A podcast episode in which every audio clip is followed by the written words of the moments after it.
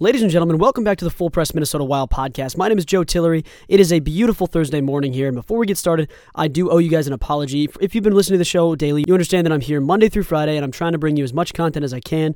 Unfortunately, yesterday morning I woke up with a pretty high fever and just was not able to get that podcast out. So, from the bottom of my heart, I apologize, but I will say that does give me some more to talk about today, and so that's at least exciting to know that we have some more content that we can break down in today's game. Yesterday, the Wild got another win to continue their win streak here. Six wins in the last seven games. It has been an incredible time to be a Wild fan and get to cover this team and talk about them every day. The Wild ended up winning 2 to 1 over the New York Islanders, and it was a great game. And we saw another shootout game won by the Wild late. Freddie Gaudreau again was the hero down in shootouts. The guy has been incredible. And as the commentators were talking about, there's been magic every time he's been on the ice in shootouts. The Wild have some of the best shootout goal scorers in the entire NHL in Kirill Kaprizov, Matt Zuccarello, and obviously Freddie Gaudreau. And in this one, both the first two scorers had missed in Kirill Kaprizov and Matt Zuccarello. And then it came down to Freddie Gaudreau to put one into the net so the Wild could have a chance to win late. And as they led with 1 to 0, because obviously Gus has been playing just his heart out in this game, the Islanders had a chance to score late on their third attempt as well. They did not. Gus had another great save, and that's all she wrote in this one. The Minnesota Wild extend that streak. Six wins in the last seven games, and they've gotten a point in each of those seven games. The last one went to overtime. The game itself had been unbelievable to watch. The team itself is playing unbelievable. I saw one of the most athletic goals I've seen this entire season from Ryan Reaves last night on a baseball hack that bounced up about shoulder level, and falling into the goalie, Ryan Reaves dunked it in the goal with the back of his stick. It was unbelievable to watch, and it was a massive goal to tie the game up 1 1 and get us to that overtime period. Obviously, both the two goals were scored in the first period, so it wasn't like. It wasn't like nothing happened the rest of the game, but it was just a lot of good goalie play. Not really great offense for either team in that sense. Kaprizov had a couple of shots on goal, so did Matt Boldy, and the team itself was getting to the cup. It's just the goalies were playing really well for both teams. The first goal for the Islanders came on a rebound shot that really just, there's nothing Gus could do after the first rebound. It was just one where the puck bounced perfectly to a place. The Wild play again tonight at 9 o'clock against the Canucks. The Canucks have been in a little bit of a slump lately. They're not playing as great this season, but it'll still be a formidable opponent for the Wild, and we'll see how it goes. The team's kind of found figured things out. There was a trade recently that we'll have to talk about in today's episode because it hasn't been a very positive one. I haven't seen many positive things come of the trade. Obviously, the guy hadn't been on the ice yet much, but the actual trade, we ended up trading a third round pick to bring in Marcus Johansson back to Minnesota, and I'm not super thrilled about it. I don't know how you guys feel, but the general consensus hasn't been good. We'll get into that a little bit with the Twitter talk and just some reactions. Whereas, whereas I was really hoping that they bring in a you know high touted veteran, somebody who's really had success and could still contribute, versus a guy who we had a couple of years back and he wasn't a great player then. He's not a great player now. Not to just shame the guy because maybe he'll just light it up the rest of the season. It would you know it'd be awesome to see.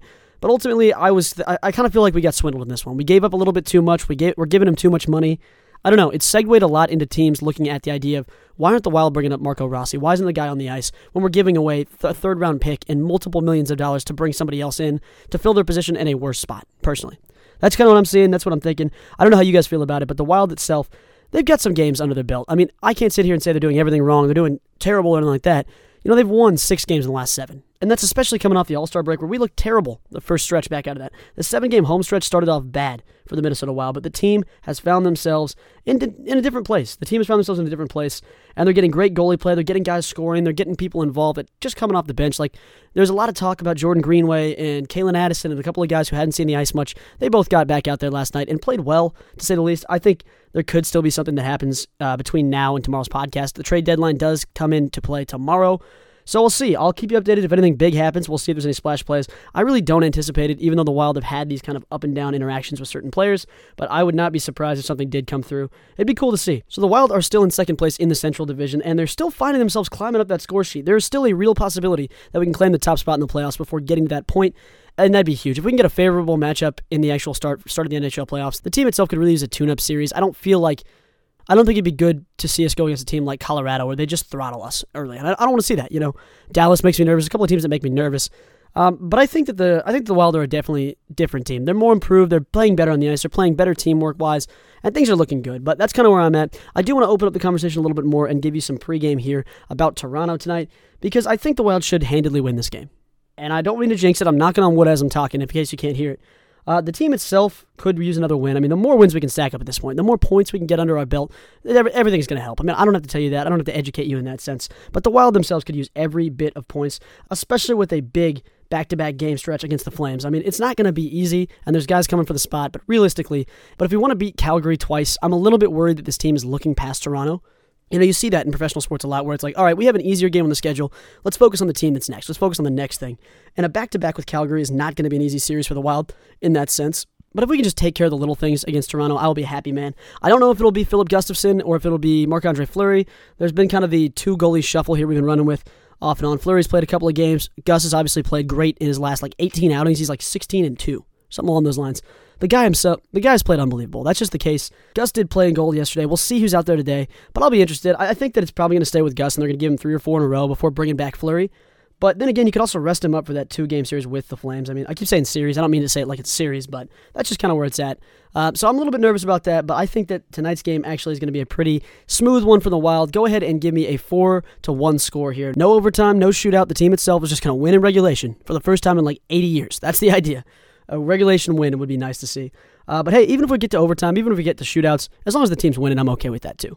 Uh, I can't really complain in that sense. But before I move on to anything else, let's get into some Twitter talk here. I don't want to keep talking down the rabbit hole and forgetting what I'm saying. So we've got some hot takes about the a couple of trade interactions that the Wild have been involved in, what's happened, and just overall the Wild on the ice. So we've got some stuff to talk about today, and we're going to start off here.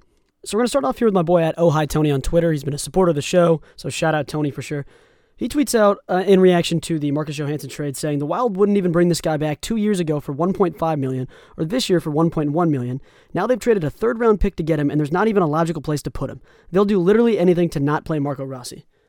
Yeah, I mean, I want to sit here and disagree, but he is right on the money there. I think it baffles me how little we've invested into Marco Rossi in the sense that the guy is ready for the league. He's ready to come up and play, and we're just trying to find people to fill the same spot rather than giving the kid a chance. I don't know. I think it's just a little bit it's a, it's a little whack in my opinion. So I think he's right on the money with that. Uh, the next one is actually just from a longtime fan. This is at Menaray James on Twitter. He says, finally got to see the Minnesota Wild after 13 years of being a fan, way up here in Ottawa. Not only did they get the W, we were seated just behind the net and got to see Fleury make an unbelievable save to keep him in the game. That one went wild in the memory palace. Let's go wild just a cool little tweet there. You know, just cool in general to see a fan get their, you know, get to live out their dream and actually get to see your team up close on the ice. That's an awesome story. So I just wanted to share that with you guys. And the next tweet is actually just a graphic. I forget who the graphic was courtesy of, but it's just a February wrap up in terms of the NHL stuff. So we've got a couple of big things here. So February February wrap up. The most points scored uh, was Connor McDavid. He's been on a tear lately. That's been you know well known by everybody with, with 23 points in the month of February. And then we're going to skip over to most points from Europeans. Elias Pettersson and then we're just to get most points defenseman, Roman Josi. And lastly, most goals scored, Kirill Kaprizov of the Minnesota Wild with 10 in the month of February. 10 goals in one month. That's incredible.